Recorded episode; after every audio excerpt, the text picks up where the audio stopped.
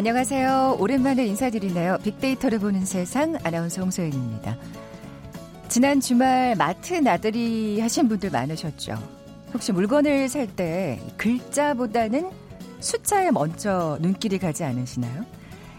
플러스 원, 하나를 사면 하나를 더 준다는 1이라는 숫자에 마음이 흔들리고요. 그냥 천연과즙 주스보다는 100%를 덧붙이면 더 신뢰가 갑니다.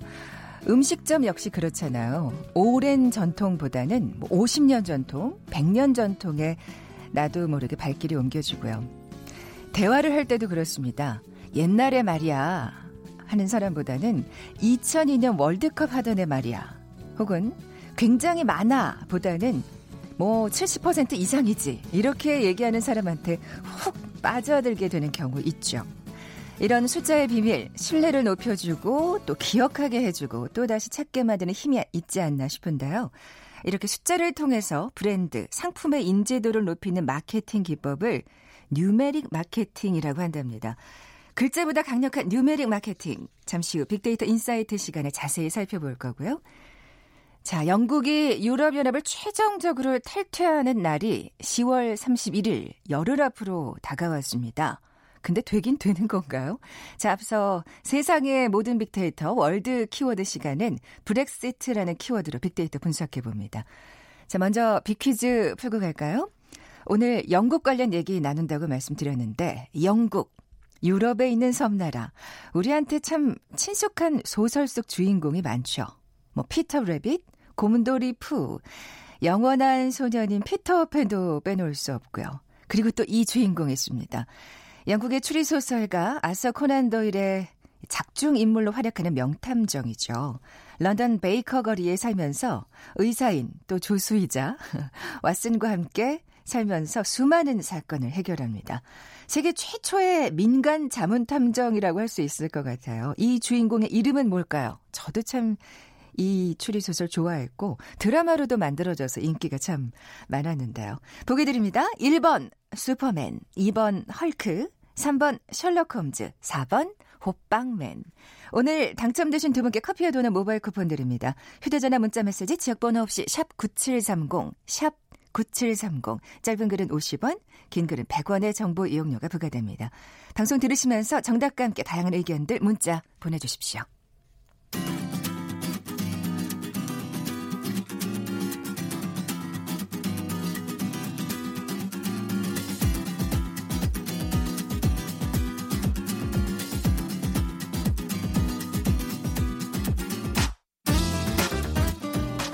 데이터는 시그널이다.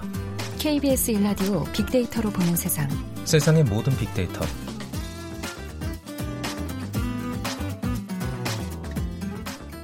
궁금했던 모든 화제와 이슈를 빅데이터로 분석해보는 시간, 세상의 모든 빅데이터. 자, 오늘은 지구촌 화제 이슈를 빅데이터를 통해 분석해보는 시간입니다. 임상훈 국제문제평론가 나와 계세요. 안녕하세요. 네, 안녕하십니까. 네, 우리가 보는 세계, 그리고 세계가 보는 우리. 로 나눠서 살펴볼 텐데, 먼저 우리가 보는 세계입니다. 브렉시트 얘기를 아까 이제 키워드를 보자고요. 말씀하셨잖아요. 네. 그래서 오늘 키워드가 브렉시트인데 그냥 브렉시트가 아니고요. 브렉시트입니다. 너무 오래가죠. 지금 이게 정말 재밌었어요. 아, 코드가 이쪽으로. 제가 이게, 좀 이쪽인가 봅니다. 그러시네요. 2016년도에 처음 이제 국민 투표를 했잖아요. 네. 6월에. 아, 그게 벌써 그렇게 됐나요? 예, 오래됐죠. 예. 그러니까 지금 2019년. 그러니까 이 2년이 더 넘고 지금 6, 7, 8, 9, 3년이 지났잖아요. 원래는 2년 후에 이제 결정이 돼야 되는 것이고. 그랬죠. 예, 그런데 연기가, 그러니까는 투표는 2016년에 했고, 2017년 3월에 이제 영국이 유럽연합에 정식 통보를 했죠. 네. 그로부터 2년 후, 그러니까는 2019년 3월에 이것이 이제 정식으로 이제 탈퇴가 되는 것인데. 그랬었죠. 네. 일정상으로는. 그렇죠. 그런데 3월에 한번 연기가 됐다가 4월까지, 4월에 다시 한번 연기를 했고, 그것이 10월 31일이 되는 것이죠. 네. 그래서 지금 시점으로 이제 오늘 시점으로 열흘이 남은 건데, 이 오늘 시점에서도 전혀 알 수가 없습니다. 정말 그러니까요. 불투명한 거거든요. 사실 이렇게. 뭔가 전 영국 국민이 아니니까. 네. 영국 국민도 사실은 그렇게 관심이 정말 있는 건가 의구심이 들 정도인데 네네. 그냥 계속 이렇게 연기된다 얼핏얼핏 소식만 들으면 아 이게 정말 되긴 되는 건가? 그렇죠. 또 정말 그쪽에서 원하긴 하는 건가 영국 쪽에서 뭐 이런 생각이 들어요. 일단 첫 번째는 2016년도 국민투표가 결과가 그렇게 나올 줄은 정말 아무도 몰랐을 겁니다. 그때 충격이었죠. 예. 예. 그러니까는 브렉시트를 찬성한 다시 말해서 유럽 연합에서 나가겠다라고 그게 좋겠다라고 투표를 하는 사람조차도 설마 이게 되겠나 하면서 투표를 했을 거예요. 본때를 보여준다. 아이고. 뭐 그런 심정으로 좀 감정적이었단 말씀이시죠. 예. 투표를 예. 한 사람들이 많았을 텐데 아마 그 이후로 이 후투표는 함부로 하는 게 아니다라는 생각을 가시는 분이 많이 늘으셨을 거예요. 네. 그러니까는 최근에 17일 날 이제 최종적으로 다시 한번 유럽 연합 정상들과 영국의 존슨 총리 총 28명이 이제 합의를 했죠.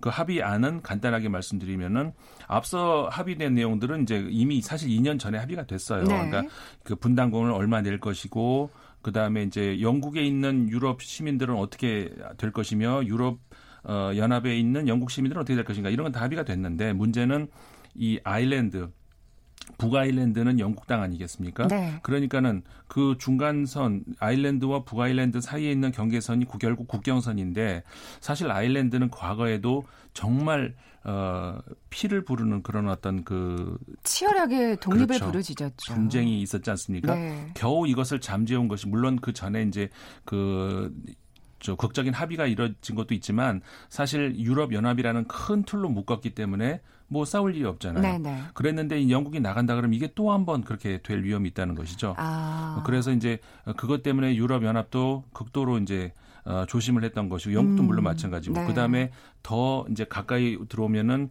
당장 그 관세 문제 영국에서 이제 나가면은 예를 들자면 우리나라하고 영국하고 다시 뭐 FTA를 한다든가 뭐 협상을 할 거 아닙니까? 관세 그래야겠죠. 협상을. 그런데 그럼 유럽 연합하고는 별개의 다른 협상을 해야 되는. 그럼 이 북 아일랜드 같은 경우에는 어떻게 해야 되느냐? 예. 아. 그 문제를 복잡하네요. 그러니까는 존슨 총리가 다시 이제 새 안을 들고 나와서 네. 이제 그 유럽 연합 측과 합의를 했죠. 그 안은 뭐였냐면은 그러면은 관세 지역을 두 개로 나누자.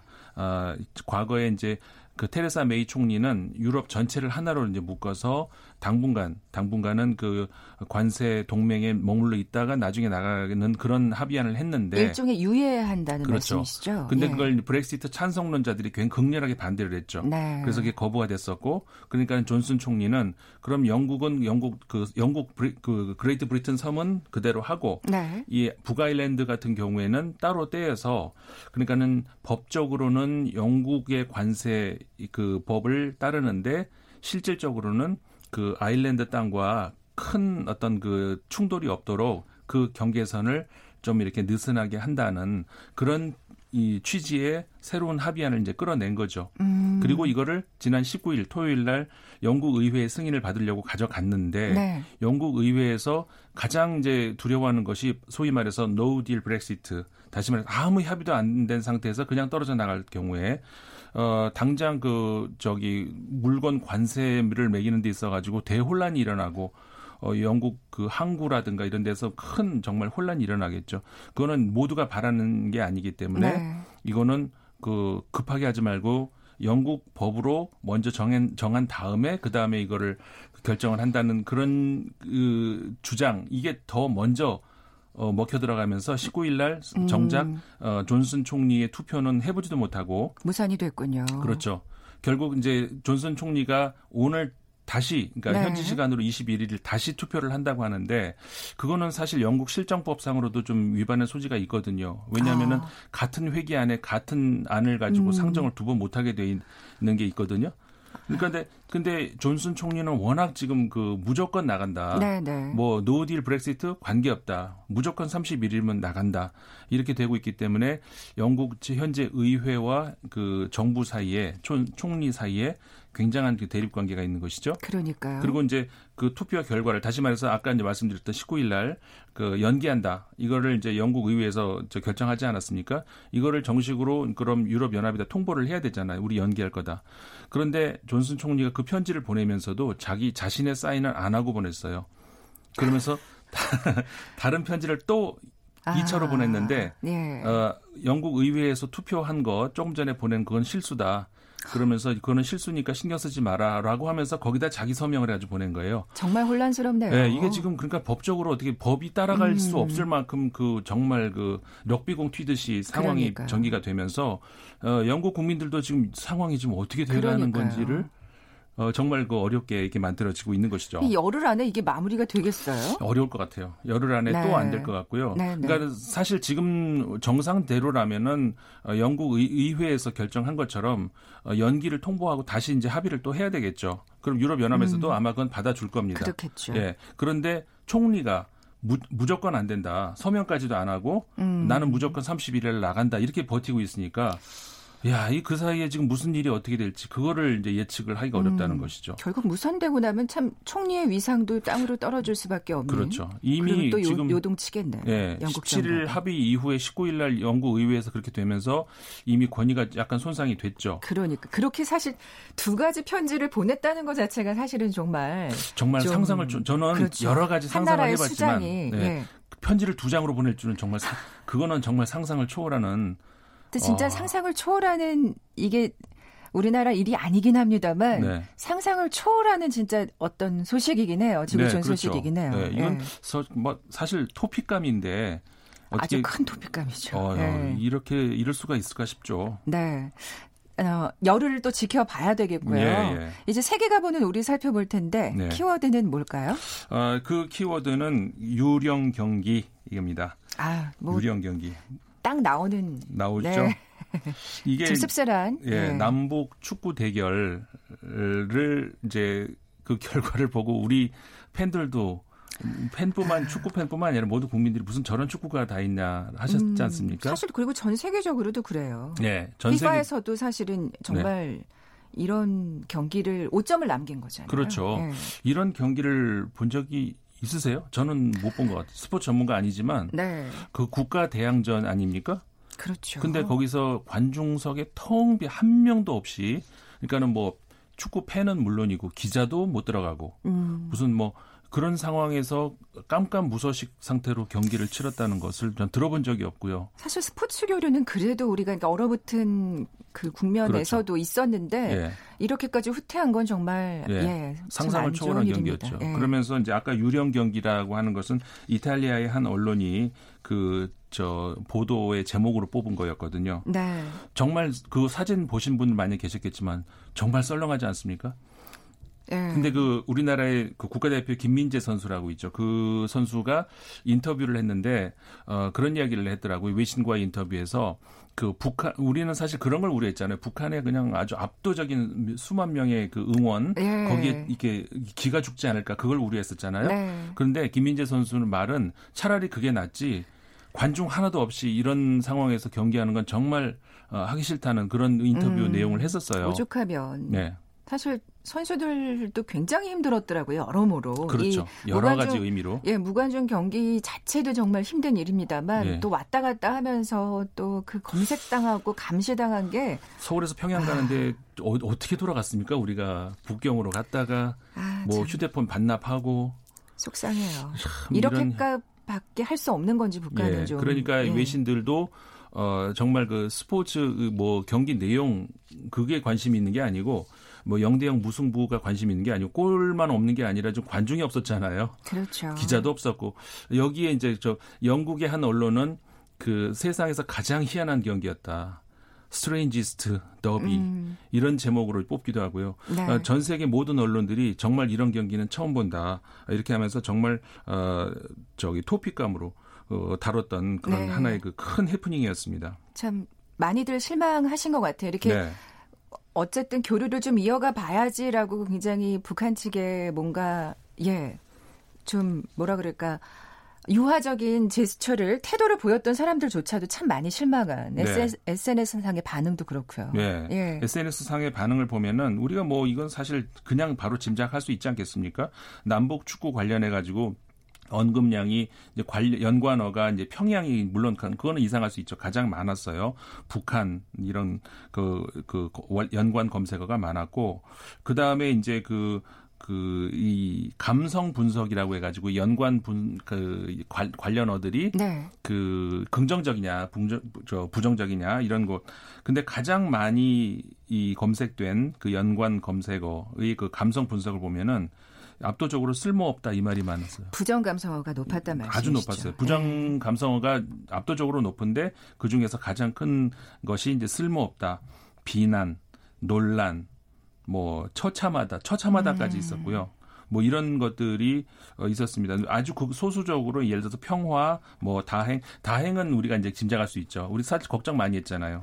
선수들이 좀 예. 예, 그러니까 안전에 그렇죠. 좀 우려를 했었으니까요. 사실 몇 시간 동안에 그 선수들이 지금 뭘 하고 있는지 어디에 있는지 완전 깜깜 무소식이었잖아요. 그러니까는 그것에 대한 어떤 그 연관어인 걸로 보이고 이런 것들로 봐서도 참 그 우리나라 네티즌들도 많이 실망했어요. 북한은 변하지 않는다는 이렇게 좀 부정적인 정말 댓글들을 보면서 저도 참 마음이 그랬는데 다시는 북한이 또, 무슨 예. 전략으로 이렇게 이런 것을 했는지는 모르지만 아, 이거는 정말 실수하지 않았는가 싶습니다. 그렇죠. 예, 다시는 이런 경기는 안 봐야겠습니다. 네, 네.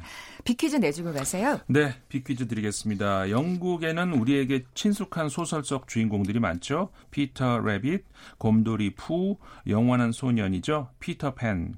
그리고 영국의 추리소설가 아서 코난 도일의 작품 인물로 활약했던 명탐정 빼놓을 수 없죠. 저도 어릴 때 굉장히 좋아했습니다. 그러셨구나. 네, 팬이었는데 1887년 조홍석의 연구에 처음 등장한 이래 장편소설 4편, 단편소설 56편의 처음 그 작품으로 활약을 했는데요. 추리소설의 획기적인 성공을 거두면서 명탐정의 대명사같이 불리게 됐었죠. 이 인물 누굴까요? 하는 문제입니다. 1번 슈퍼맨, 2번 헐크, 3번 셜록홈즈, 4번 호빵맨. 네, 정답 아시는 분들 저희 빅데이터를 보는 세상에 지금 바로 문자 보내주십시오. 휴대전화 문자 메시지 지역번호 없이 샵 9730, 샵 9730입니다. 짧은 글은 50원, 긴 글은 100원의 정보 이용료가 부과됩니다. 지금까지 임상훈 국제문제평론가와 함께했습니다. 고맙습니다. 네, 고맙습니다. 잠시 정보센터 헤드라인 뉴스 듣고 돌아올게요. 오늘 인천 송도에서 열린 제74주년 경찰의 날 기념식에서 이낙연 국무총리는 검찰개혁과 경찰개혁은 미룰 수 없는 시대적 과제가 됐다고 강조했습니다.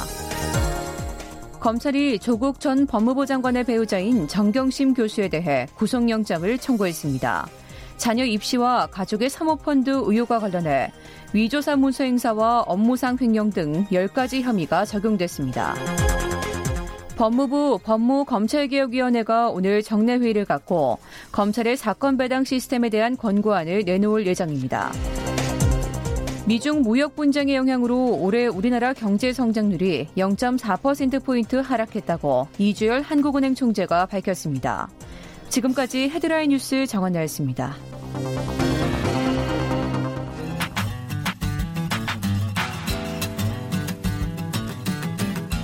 마음을 읽으면 트렌드가 보인다. 빅데이터 인사이트. 타파크로스 김용학 대표가 분석해드립니다. 빅데이터를 통해 라이프스타일과 소비 트렌드를 분석해보는 시간이죠. 마음을 읽으면 트렌드가 보인다. 빅데이터 인사이트. 타파크로스 김용학 대표 나와 계세요. 안녕하세요. 안녕하세요. 자, 오늘의 키워드 뉴메릭 마케팅입니다. 이게 숫자와 관련된 걸 이렇게 부르는군요. 그렇습니다. 뉴메릭이 숫자를 뜻하는 영어죠. 최근에 많은 기업들이 이런 숫자 마케팅을 하고 있는데요. 브랜드나 제품에 고유의 숫자를 붙여서 제품이 갖고 있는 특성을 암시해주거나 또 해당 제품의 판매량을 공개해서 소비자들의 관심을 끄는 기법들로 많이 쓰고 있습니다.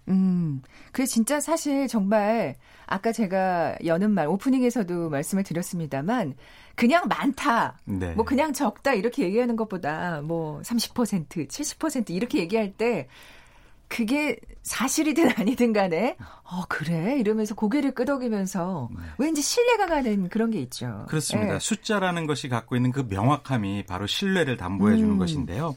뉴메릭 마케팅의 첫 번째 장점은 이 상징성입니다. 나라마다 언어는 다 다르지만 숫자는 공통적으로 쓰고 있잖아요. 그러니까 예. 전달력이 굉장히 명확한데요. 이렇게 명확함과 신뢰성이 사람들로 하여금 소비자들한테 기억하기도 쉽게 만들고 또 숫자를 통해서 어떤 상징적인 의미를 전달할 수 있어서 소비자들의 심리를 자극할 수가 있습니다. 그래서 어떤 때에는 언어가 가져다 줄 수 있는 것보다 훨씬 더 많은 효과를 얻을 수도 그렇겠죠. 있죠. 예. 또 최근에는 여러 가지 채널에서 다양한 정보들이 지나치게 많이 나오는 정보 과잉의 상태라고 볼 수 있잖아요.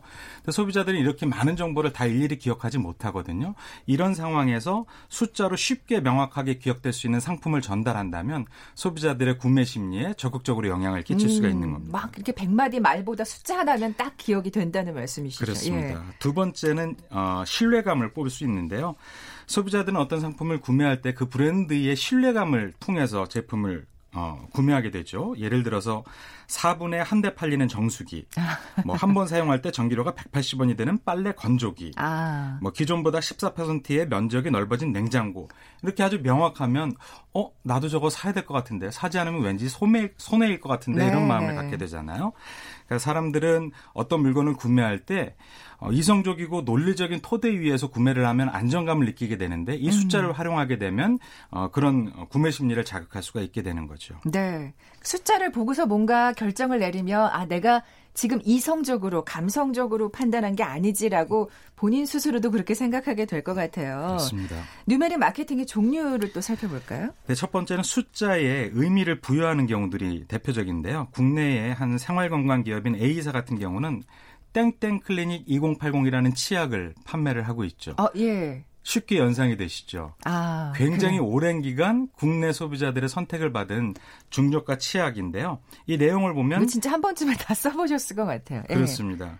20개의 건강한 치아를 80세까지 보존한다라는 스토리를 담고 있거든요. 이렇게 되면 진짜 이건 이름 잘 지은 거죠. 그렇습니다. 2080이 주는 의미가 굉장히 명확하게 전달된 것이죠. 또 제품 말고 가격의 의미를 부여하는 구자를 활용한 단수 가격 전략이 있는데요. 예를 들어서 1,000원에 팔 수 있는 것들을 990원에 판다. 뭐 10,000원짜리를 9,900원에 판다 그러면 앞에 자리가 달라짐으로써 구매 심리가 굉장히 높게 올라가거든요. 그러니까요. 네, 이런 것도 대표적인 숫자 마케팅 중에 하나고요. 사실 이런 거는 정말 이성적인 걸 이렇게 허울 좋게 감싼 포장된 굉장히 감성적인 마케팅이라는 생각이 들어요. 예. 맞습니다. 마지막으로 숫자 시리즈를 이용한 전략인데요. 대표적으로 자동차라든지 스마트폰 같은 경우가 이런 경우가 있습니다. 뭐 국내 대표적인 차량 같은 경우에도 3시리즈, 5시리즈, 7시리즈, 9시리즈 이렇게 나가는 것들이 많죠. 뭐 수입차 같은 경우도 마찬가지인데요. 네, 맞아요. 이런 세그먼트가 달라질 때마다 기능도 달라지든지 아니면 부가가치가 굉장히 다른 무언가 있다라고 소비자의 구매 심리를 자극하게 되잖아요. 기대감을. 예. 그렇습니다. 최근에는 신용카드 같은 경우도 이런 예가 있는데요. 국내 한 S 카드사 같은 경우는 1부터 7까지 숫자로 카드를 구분을 해서 이 시리즈마다 광고 전략도 다르게 쓰게 됩니다. 소비자들이 3번의 카드를 썼을 때의 효용 가치와 7번의 신용카드를 구매했을 때 효용 가치를 다르게 선택할 수 있게끔 구매의 선택폭을 넓게 해주는 마케팅을 하고 있는 거죠. 그렇군요. 빅데이터 상의 또 뉴메릭 마케팅은 어떻게 나타나고 있나요? 네, 저희가 2016년부터 2019년까지 약 3년 9개월 동안 숫자 마케팅과 관련된 담론들을 살펴봤는데요. 첫 번째는 스마트폰에서 이런 얘기가 많이 나왔고요. 두 번째는 자동차, 세 번째는 음료였습니다. 스마트폰 같은 경우에도 매번 뒤에 붙은 숫자 시리즈가 달라질 때마다 예. 어떤 혁신적인 기능이 들어갔는가라고 소비자들이 쉽게 이해를 하잖아요. 뭐 가전제품 같은 경우도 그런 예가 많이 있고요. 특히 음료라든지 화장품, 비타민 같은 경우도 숫자 마케팅을 많이 쓰는데요. 아무래도 몸에 직접적으로 흡입이 되다 보니까 몸에 좋은 성분을 숫자로 표현하거나 뭐 이런 부분들에서 소비자들이 굉장히 민감해지는 거죠. 뭔가 함유, 그러니까 비타민 같은 경우에는 뭐 미리그램이 들어가 있다고 이렇게 얘기를 하잖아요. 예, 맞습니다. 예. 또 커피 같은 경우에도 이런 음료가 몇만 장 이상 돌파되었다. 뭐 몇백만 개 판매되었다 그러면 모든 사람들이 이런 것들을 구매하고 있으니까 내가 구매를 해도 좋겠구나라는 안정적인 심리들을 자극할 수가 있게 되는 것이죠. 네. 그럼 이 구체적인 성공 사례도 좀 알려주시죠. 네. 국내 대표적인 제약사 K제약이 만든 비타민 음료인데요. 땡땡 500 이런 광고성 기억나시죠? 맞네요. 예. 네. 이 500mg의 비타민을 먹으려면 사과를 35개를 먹거나 귤을 9개 혹은 레몬 7개를 먹어야지만 되는데 이 지금 말씀하신 그 구절 자체도 뉴메릭 마케팅이 되겠네요. 그렇습니다. 네네. 그런데 이거를 아주 간편하게 음료 한 병으로 섭취할 수 있다라고 홍보를 하거나 광고를 하니까 소비자들한테 전달력이 굉장히 높게 되었고요. 그래서 소비자들한테 아주 쉽게 각인이 되어서 독보적인 비타 음료 1위 업체로 된 것이죠. 두 번째 같은 경우는 아까 말씀드렸던 2080 치약이라고 볼 수가 있는데요. 이거는 일본에서 열린 세계 치과 학회에서 연구 주제로 80세까지 20개의 치아를 보존하자라는 캠페인을 한 적이 있었는데 이거를 본따서 앞뒤 내용을 바꾼 거죠. 그래서 쉽게 소비자들한테 이해가 되었고 기능적인 효능면 같은 걸로 승부를 보는 것이 아니라, 왜냐하면 치약 같은 경우는 다 거기서 거기일 정도의 효과가 비슷비슷하거든요. 그런데 이 치약이 주는 이 효과성보다는 쉽게 이런 치약이 있다라고 각인되는 부분에서 굉장히 성공적인 마케팅이 될 수가 있었고요. 세 번째는 치킨 프랜차이즈 B 브랜드에서 나왔던 것인데 뱀파이어 치킨이라는 상품이 있는데요. 이 브랜드명을 연상시키는 6시 6분 9초부터 669명에게 뱀파이어 치킨 가격을 크게 할인하는 이벤트를 한 적이 있었습니다. 몰랐어요. 예. 2만 원 하는 가격을 69% 할인된 6,600원으로 구매할 수 있는 이벤트를 했는데 엄청나게 크게 인기를 끌은 거죠. 그래서 해당 브랜드뿐만 아니라 상품도 크게 홍보가 되는 효과를 얻은 적이 있습니다. 네. 이런 건 진짜 다른 그 브랜드나 업계에서도 좀 활용해 볼 만한 누메릭 마케팅이라는 생각이 듭니다. 그렇습니다. 그럼 실패 사례는 있나요? 있습니다. 세계적으로 유명한 음료 기업 시사에서 요구르트 제품을 출시한 적이 있었는데 브랜드명이 187168입니다.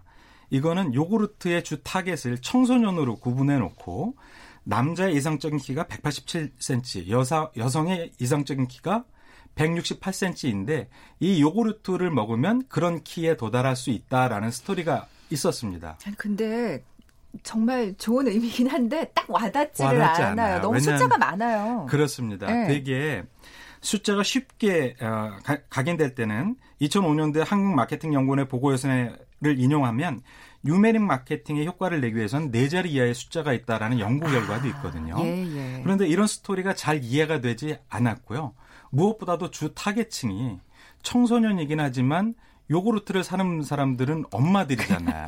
청소년보다 어린 친구들이 주로 먹기도 하고, 그래서 이런 부분들이 잘 맞지 않았기 때문에 성공하지 못했던 사례이고요. 뉴메릭도 실패를 하는군요. 그리고요. 국내 가전업체인 엘사 같은 경우도 김치냉장고를 1124라고 정한 적이 있었는데요. 이거는 1년 12개월 4계절 내내 똑같은 맛을 줄 수 있다라는 김치냉장고였습니다. 근데 이거를 끊어읽기를 1, 1, 2, 4 이렇게 읽어야 이 맥락이 맞는데 1124 그러면 사실 그렇게 읽죠.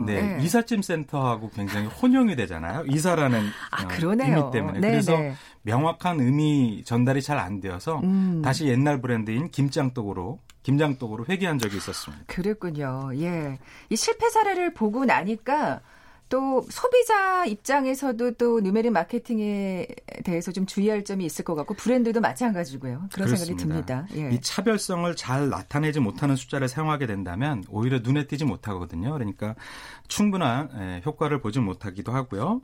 또 소비자들이 잘 알지 못하는 정보의 누메릭을 쓰게 되면 오히려 더 혼란을 불러일으키기도 합니다. 예를 들어서 잘 알려지지 않은 식품 첨가물이나 공인인증기관의 숫자를 사용하게 되면 소비자들이 저 상품이 무엇이지라고 오히려 더 혼동하게 되는 경우들도 있고요. 또 단순히 숫자만 사용하면 되는 것이 아니라 독창적이면서도 명확한 의미를 그 숫자가 갖고 있는 스토리에 덧대어서 이 숫자만으로 이해될 수 있어야 됩니다. 그래서 또 가장 중요한 거는 어떤 숫자를 창의적으로 쓰느냐보다 이 제품이 본질적으로 경쟁력이 있느냐에 더 주목을 해서 소비자하고 승부를 봐야 되는 것이 가장 주의할 점 같습니다. 소비자들도 그걸 또 잊지 말아야 될 것 같고요. 아까 그 왜 9,900원이나 990원 홈쇼핑이 그런 거 진짜 현혹되는 경우 많은데 그럴 땐 좀 더 이성적으로 구매를 하셔야겠습니다. 자, 빅데이터 인사이트 타파크로스의 김용학 대표와 함께했습니다. 고맙습니다. 감사합니다. 커피와 도넛 모바일 쿠폰 받으실 두 분입니다. 1564님, 저 돌아온 걸 환영해 주셨네요. 감사합니다. 그리고 3725님도 셜록홈즈 정답 보내주셨어요. 두 분께 선물 보내드리면서 물러갑니다. 내일 뵙죠. 고맙습니다.